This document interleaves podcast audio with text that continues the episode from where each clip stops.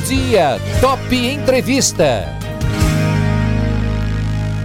Meu bate-papo de hoje é com a psicóloga Maria José Barbosa. Nós que neste mês de setembro estamos fazendo uma série de entrevistas sobre aí a questão do Setembro Amarelo, mês de prevenção e combate ao suicídio, e a gente tem feito aqui alguns alertas importantes. Este que é um assunto muito sério, este que é um assunto que atinge aí é, todas as classes sociais. A gente vem falando isso desde o começo uh, desse mês de setembro, né, Maria José?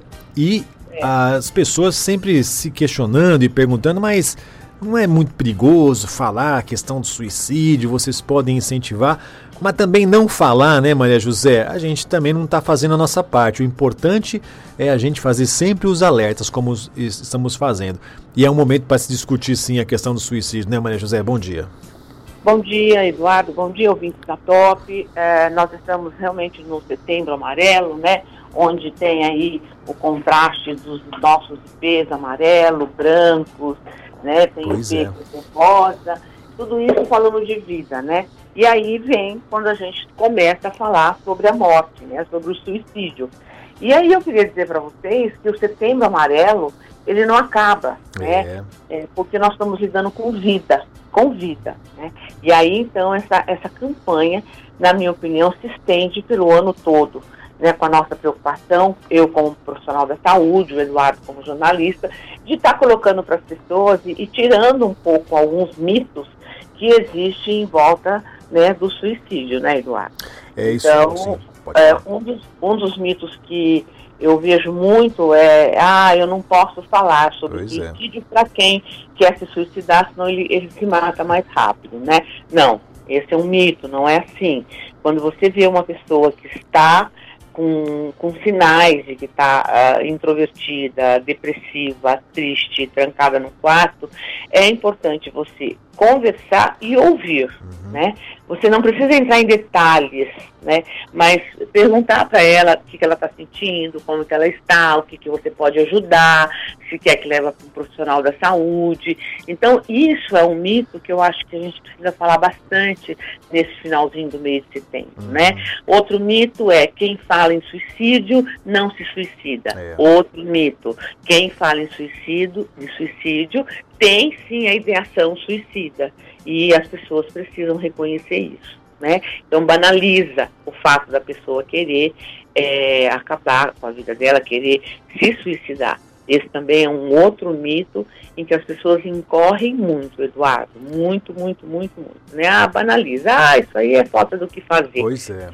E aí a pessoa realmente se suicida simplificam muito às vezes, não é, Maria José, a história, falar, ah, isso é como, desculpa o termo aqui, é frescura, é. Ah, isso é bobeira, ah, vai, é. sabe, tem até coisas, situações machistas, né, para algumas mulheres, ah, isso aí é falta de homem, que eu acho um absurdo ainda usar esse tipo de argumento, não, não cabe mais nos anos que estamos vivendo, né, Maria José? Não, mas ainda se usa. Ah, isso não tenha dúvida, né, ah, isso aí ou é frescura, no caso, né, para é. homoafetivos, ah, isso aí, né, é a, a situação a opção sexual da pessoa faz com que ela fique assim. Não tem nada a ver. Isso acontece com, com preto, branco, é, pobre, rico, homem, mulher, né, Maria José? Isso é, um, é uma situação que, infelizmente, atinge a todas as pessoas, todas as classes sociais, independente, inclusive, de é. religião, né? Uma coisa, né, Eduardo, que eu quero deixar bem claro, né? É, o suicídio é o ápice da dor na alma. Uhum. E a alma ela não tem sexo, ela não tem cor, ela não tem classe social. A alma do ser humano é a alma do ser humano. Então, quando as pessoas banalizam, né, quando as pessoas riem, ah, você quer, você quer mesmo se enforcar? Eu vou comprar a corda. Tem pois gente é, que fala é. isso, entendeu? Então, ó, se você for se suicidar, é, você, por favor, toma um remédio que você se mate mesmo. Então, essas coisas é uma banalização e uma falta de respeito para com essa pessoa que está no momento da vida dela em que, para ela, a morte é a única coisa que vai dar vida para ela, entendeu? E aí, então, ela opta por pela ideação, pela, pelo suicídio e muitas vezes chega a vias de fato. A gente tem conversado, né, Maria José, ao longo desse mês e desde quando nós estamos aqui na, na Top FM e falamos muito sobre a questão da depressão, que é um gatilho importante para uma série de problemas da, das pessoas, inclusive o suicídio. Mas existem outras situações que também podem é, levar ao suicídio e à depressão, enfim. E eu queria conversar só algumas delas. A primeira que eu queria falar com você é a questão das perdas. Muita gente, quando perde um ente querido, falando de morte mesmo, né? E nesse momento de pandemia, a gente aí assistindo é, um número assombroso de mortes. Tem os dados no daqui de hoje: 138 mil mortes no Brasil. Aqui em nossa região, mais de 800 mortes, né? No centro-oeste paulista. Quando uma pessoa perde um, um ente querido, né, talvez aí é, um, casais aí que já estão há muito tempo juntos e um depende muito do outro, quando um vai embora, o sentimento de, de quem fica muitas vezes acaba sendo isso, né? Falar, ah, vou ficar aqui sozinho ou sozinha, eu acho que talvez seja melhor dar cabo à minha vida assim também, já estou velhinho, né? Já estou velhinha, vou fazer o que mais nessa vida? Essas perdas, né, que acontecem e também quem perde a mãe, quem perde o pai, às vezes jovens, adolescentes, pessoas de, de mais idade também, tem sentimento, né, de perder alguém muito querido e falar assim, ah, talvez é a melhor coisa eu ir embora também. É, Eduardo, isso é muito comum, né? É muito comum quando uma pessoa perde é, outra próxima dela, no caso marido, ou uma mãe que perde um filho, né? É, é, essa verdade. dor é muito grande, né?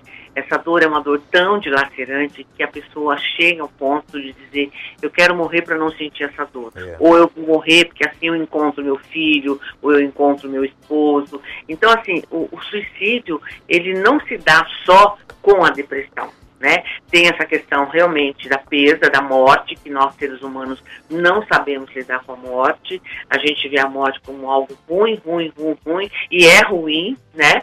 Mas desde que a gente nasce, a gente já morre ali é, quando corta o seu cordão umbilical da sua mãe, é a sua primeira morte. Então, o ser humano, quando perde uma pessoa muito querida, muito próxima, tem esse pensamento, essas ideação suicida, né? E se você não cuidar, se você não, não for no profissional da saúde, porque o luto, Eduardo, é algo que tem que ser respeitado, né? Antigamente, eles usavam uma roupa preta ou tinha uma fitinha preta na camisa, é. né? Porque eles falavam e mostravam para as pessoas, estou de luto, estou triste. Hoje, é, é uma banalização muito grande desses rituais. E isso faz com que as pessoas não tenham tempo de elaborar o luto. Não tenham tempo. Ela tem que imediatamente já começar a trabalhar e já começar a lidar com as coisas da casa dela. Ela não tem aquele tempo de recolhimento. Né? E aí, realmente, na cabeça dessas pessoas, vem a ideação suicida, né? Como algo assim que vai tirar a dor, como algo que ela vai sair do sofrimento de ter perdido alguém e quer encontrar esse alguém de todo jeito. Então, ela, a saída dela realmente é pensar em suicídio. Né? Um, uma outra questão que é, também causa suicídio são as traições, né, Eduardo? Pois as separações, é. né? É, os casais hoje, isso é muito comum na nossa sociedade hoje, né? A mulher descobrir ou o homem descobrir que está sendo traído. E aí, elaborar esse luto, né, de dois lutos, de ter sido traído, né, por aquela pessoa que amava tanto, e separar-se dessa pessoa, quer dizer, são dois lutos que esse, esse, esse ser humano vai sentir.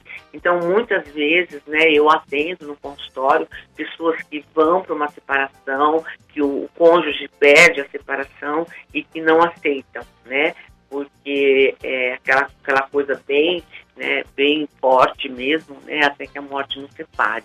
Então, esse tipo de pessoas tem sim a ideação suicida. Pensa assim, ah, eu quero morrer porque né, o meu marido ou a minha esposa não, não foi não foi sincera comigo e agora temos que separar. E uma separação é um fato muito traumatizante, né? É uma outra morte, né? É uma é outra morte, uhum. a morte daquele relacionamento. E que às vezes a pessoa não está pronta para isso, né? Às vezes é muito dependente, o marido ou a esposa um do outro. E aí quando vem essa questão, eu vejo muito, muito os pacientes falando que era melhor morrer do que passar pelo que está passando, Eduardo.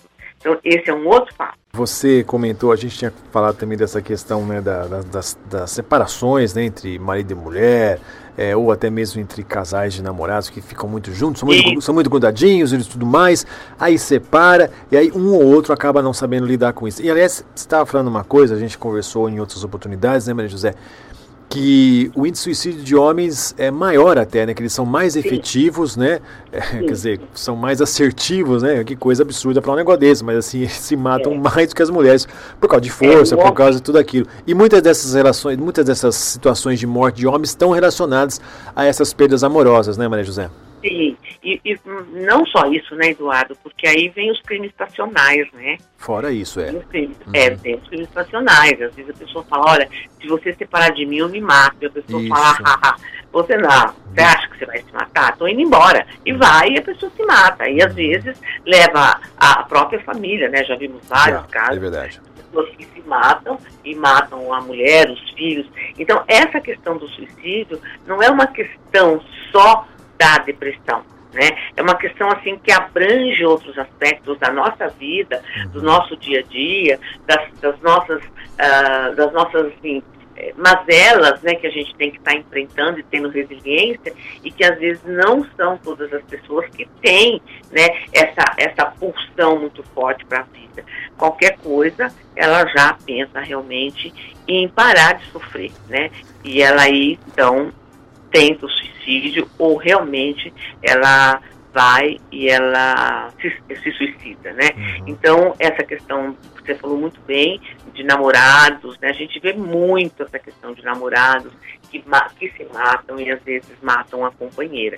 Então, isso é uma forma, assim, dele matar a relação é. que não estava boa para ele, né? Então, assim, esse é um suicídio da família, entendeu? Porque se ele se mata, ele leva a família junto.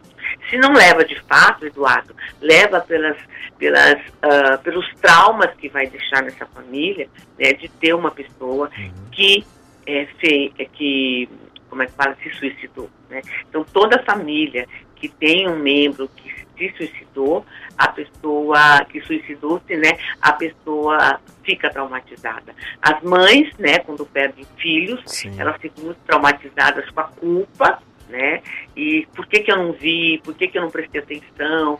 Como que ele foi fazer isso? Ele, e normalmente ele estava tão bem, né? Como que ele foi fazer isso? Então, é, a ideação suicida, ela aparece no ser humano e às vezes ele dá sinais, né? E nós às vezes nos enganamos, colocamos óculos para não ver, porque lidar com uma pessoa, saber que uma pessoa tem ideação suicida e você conversar com ela é muito difícil para quem não tem preparo, né, Eduardo? Mas às vezes essa pessoa está mais perto de alguém que não tem preparo, mas que tem alma também, do que perto de um psicólogo ou de um psiquiatra. Acho que nós temos uma responsabilidade muito grande em estarmos sempre prestando atenção numa pessoa que você percebe que mudou né, o modus operandi dela. Pois é, olha, a gente tem uma participação e aliás eu deixei é, para esse momento porque tem a ver com o que a gente vai falar também, né? Tava aqui no nosso roteirinho para conversar. A participação é da ouvinte Carmen aqui de Bauru, ela disse assim: "Bom dia, Maria José. Eu tenho uma amiga que fala para as duas filhas que uma já se mutilou e tentou suicídio. Você tem alertado sobre isso, a questão da, da mutilação, né? A outra que tentou é, tentou tomando remédio, então as duas filhas com essa situação. Aí essa amiga da Carmen disse e falou para ela: da próxima vez, toma um veneno mais forte, porque isso aí é frescura. A Carmen disse que ficou pasma com esse tipo de, é, de, de, de, de, fala dessa mulher com as suas próprias filhas. E aí a gente entra nessa, né, nessa questão, né, de novo, falando sobre adolescentes, que o bullying acaba sendo um dos problemas seríssimos que jovens e adolescentes estão enfrentando na nossa na nossa geração nesse tempo e que são gatilhos assim poderosos para um quadro de suicídio, né, Maria José?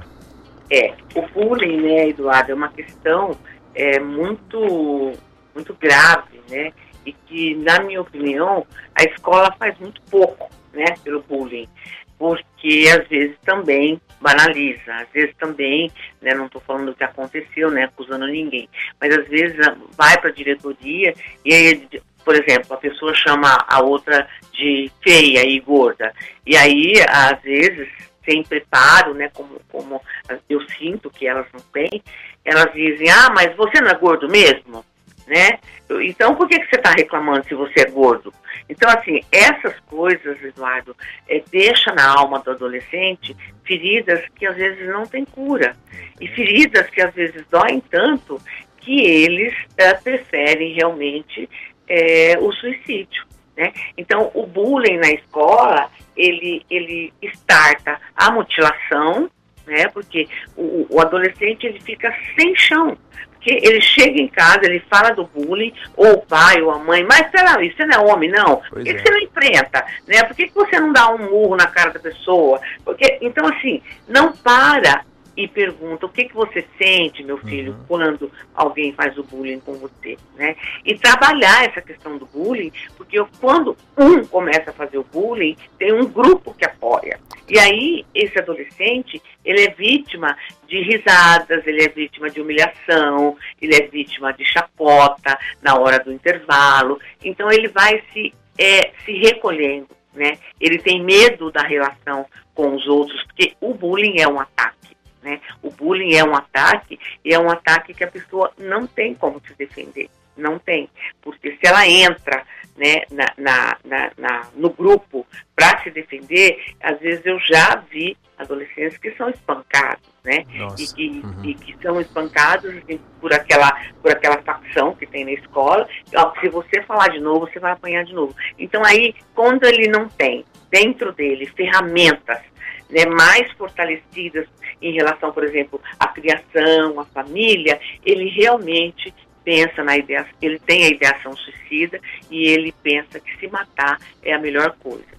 Aí voltando para o que a Carmen disse, né, uhum. é, realmente assim, é, com todo respeito, eu não conheço a pessoa, mas dizer isso para um adolescente é você estar tá abrindo caminho para que ele realmente vá lá e é, concrete né, se é, concreta a ideia do suicídio. Né? Então, um, um, um, conselho, eu não gosto muito da conselho, mas uma sugestão para essa mãe é que ela procure uma ajuda, né? As, as duas filhas. Se alguma coisa não está indo bem nessa relação, alguma coisa está atrapalhando essa relação a ponto das meninas pensarem né, na mutilação e quem se mutila, viu, Eduardo, já tem ali na cabeça essa questão do suicídio, né? Certo. É como se eu vou esperar o momento certo para eu fazer. Né?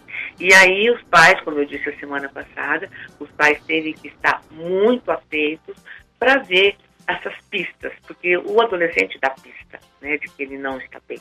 E às vezes os pais realmente banalizam, né? Ah, vai, vai passear, eu vou te dar uma enxada para você cair pro quintal, é, é. eu vou arrumar um emprego para você, e, e, sem saber, né, a verdadeira dor na alma que esse adolescente está sentindo a ponto dele começar já a se cortar, né? Para desfocar a dor da alma e essa dor da alma ir para a dor física, né? Então, assim, o Carmen fala com a sua amiga, né? Para que ela, se ela consegue arrumar um profissional para orientá-la, porque a mãe também fica perdida, né, com dois filhos assim, e fala às vezes coisas que não quer falar ou que não, não entende que isso vai estartar ainda mais. Por isso que tem profissionais da saúde, né? Nós temos muito em Bauru é, que podem estar tá ajudando essa mãe a resolver essa questão antes que realmente esse suicídio se concrete, se concretize, né? E a minha preocupação aí é que são duas irmãs, né? Então, Sim. se uma faz, a outra com certeza vai querer também fazer. Então, essa questão é muito delicada, é uma questão que nós não devemos ficar só no setembro amarelo, né? Quando os IPs já não estiver mais florindo, a gente continua colocando adubo nesse setembro amarelo e preocupando-nos, porque 90% dos suicídios, eles podem ser prevenidos, Eduardo. Pois é. Né?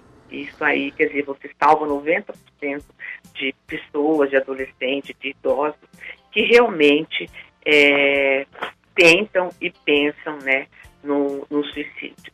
E a sociedade ainda precisa aceitar mais né, e não achar que é um assunto proibido e que às vezes agride algumas crenças religiosas, né? É. E aí o tabu também ele se sustenta, porque muitos veem o suicida como um fracassado, né, Eduardo? Ah, um fraco, né? É, exatamente, exatamente. E por outro lado, o homem, por natureza, ele não se sente confortável em falar da morte, né? uhum. né? Por isso que ele expõe os seus limites e as suas fraquezas para falar sobre essa questão, né? E aí muitas vezes, mesmo aqueles que seguem uma religião condenam o suicídio, né? Não consegue respeitar que nesse momento aquele ser humano precisa morrer para nascer. E às vezes não é nem a morte, é a morte do morrer, é uma morte simbólica, né? Eu quero sair do sofrimento, uhum. eu quero ter uma outra vida, eu quero ter uma vida melhor, né? E aí é que as pessoas não entendem, banalizam e a pessoa realmente vai a vias de fato. É uma situação bastante complicada, então fica esse alerta aí, viu, Carmen? Carmen já mandou um joinha aqui e falou assim: ah, é verdade, isso é, tá, falou tudo, mulher José. Inclusive, já até você passou o contato seu para essa mãe para também é, lidar com uma forma diferente né, com as filhas, tá certo? É, Maria José, a gente está chegando no nosso final, no finalzinho Já? do nosso bate-papo. Passa rápido, não é? Como ah, tem um vídeo, de tem um vídeo aqui, Maria, que tá falando que a gente devia ter uma hora para falar das 8 até as 9, né? Então vou, vou, falar com a rapaziada aqui da, da, da Tops, eles aumentam aqui o nosso horário para uma hora. É, fala sobre... Top que eu queria só 15 minutinhos a mais. Pois é. Mas você, na sua fala, você tocou num assunto que eu acho que é, a, é o ponto principal. Você falou das relações. Tudo está baseado nas relações, não é, Maria José? Isso. Se eu não tenho uma relação muito, muito boa com a, a, minha esposa ou o marido com a mulher, eu não tenho uma relação muito boa com os, os colegas de escola e vice é uma via de mão dupla para tudo que eu estou dizendo aqui, né? Eu não tenho uma relação muito boa com, com, com, a, com a morte, quer dizer, essas relações, e você já falou em outras oportunidades, acho que vale a pena a gente trazer um pouquinho essa luz aqui para o nosso bate-papo, que as relações elas estão muito é, fluídas, né? líquidas, não, não são relações consistentes. Quando a relação não é consistente, aí a gente, como ser humano, fica bastante abalado, né, Maria José? Talvez precisamos vo voltar um pouco às, às boas relações, né, Maria José? É, o, o, que eu penso, né, Eduardo, é que a família precisa repensar um pouquinho essas relações, né? Porque sempre uh, está, está sendo trocado hoje o afeto, né, pelo presente, pelo dinheiro, pela viagem, né? Então é muito comum é, você vê famílias assim que dão demais a parte material e que essa parte do vínculo, a construção desse vínculo familiar fica muito a desejar. Então, uma coisa que eu sempre falo, né, precisamos é, reeducar os pais. Os pais precisam de uma reeducação urgente para saber lidar com esse, com esse novo normal, né, Eduardo? Pois é. Porque é. antigamente o adolescente era adolescente, o pai ficava bravo, a mãe também, mas ele tinha uma convivência melhor com os pais, não tinha computador, não tinha não tinha iPhone. Então, tudo isso interfere bastante na educação da família, tudo isso interfere muito desse núcleo familiar, e eu sinto que as famílias estão muito perdidas, principalmente nessa fase da criança, da pré-adolescência e adolescência, que é aquela fase do herói, em que ela quer experimentar tudo e ela acha que ela pode né?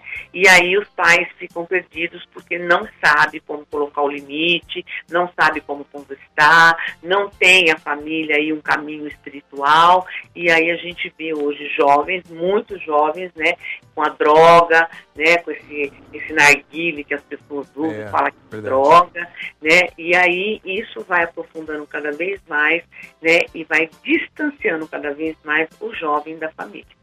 Então, assim, eu queria deixar hoje uma mensagem, né, que o suicídio por si né, já é algo que tem dentro do ser humano, desde que você é ser humano, né? Todo mundo tem essa coisa, ah, eu quero morrer, ah, eu estou tão triste hoje que eu gostaria de morrer. Isso tudo vem da alma, né?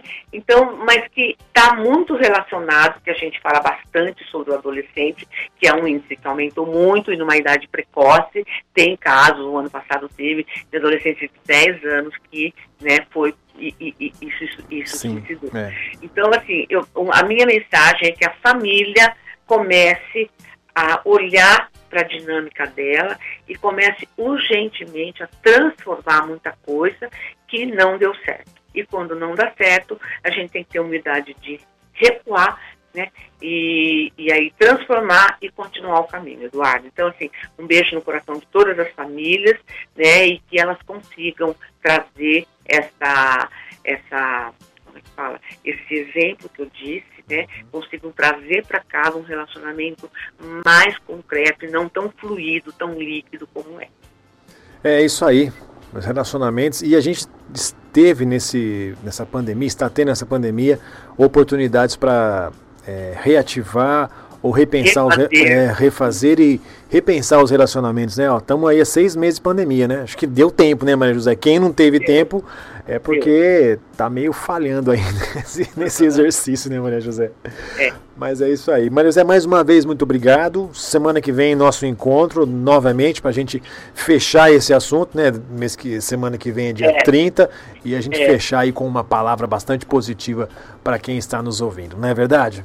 Um beijo no coração dos nossos ouvintes, da Top, né, e que eu agradeço muito, tenho muita gratidão pelas pessoas que me ouvem, pelas pessoas que vão disseminando tudo que eu falo, né, para que a gente possa levar a psicologia mais perto das pessoas, sem tanta complicação, Eduardo.